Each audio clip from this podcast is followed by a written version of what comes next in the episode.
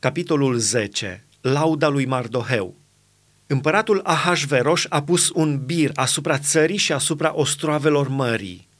Toate faptele privitoare la puterea lui și isprăvile lui și amănuntele despre mărimea la care a ridicat împăratul pe Mardoheu nu sunt scrise în cartea cronicilor împăraților mezilor și perșilor?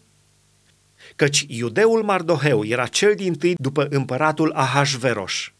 El era cu vază între iudei și iubit de mulțimea fraților săi, căci a căutat binele poporului său și a vorbit pentru fericirea întregului său neam.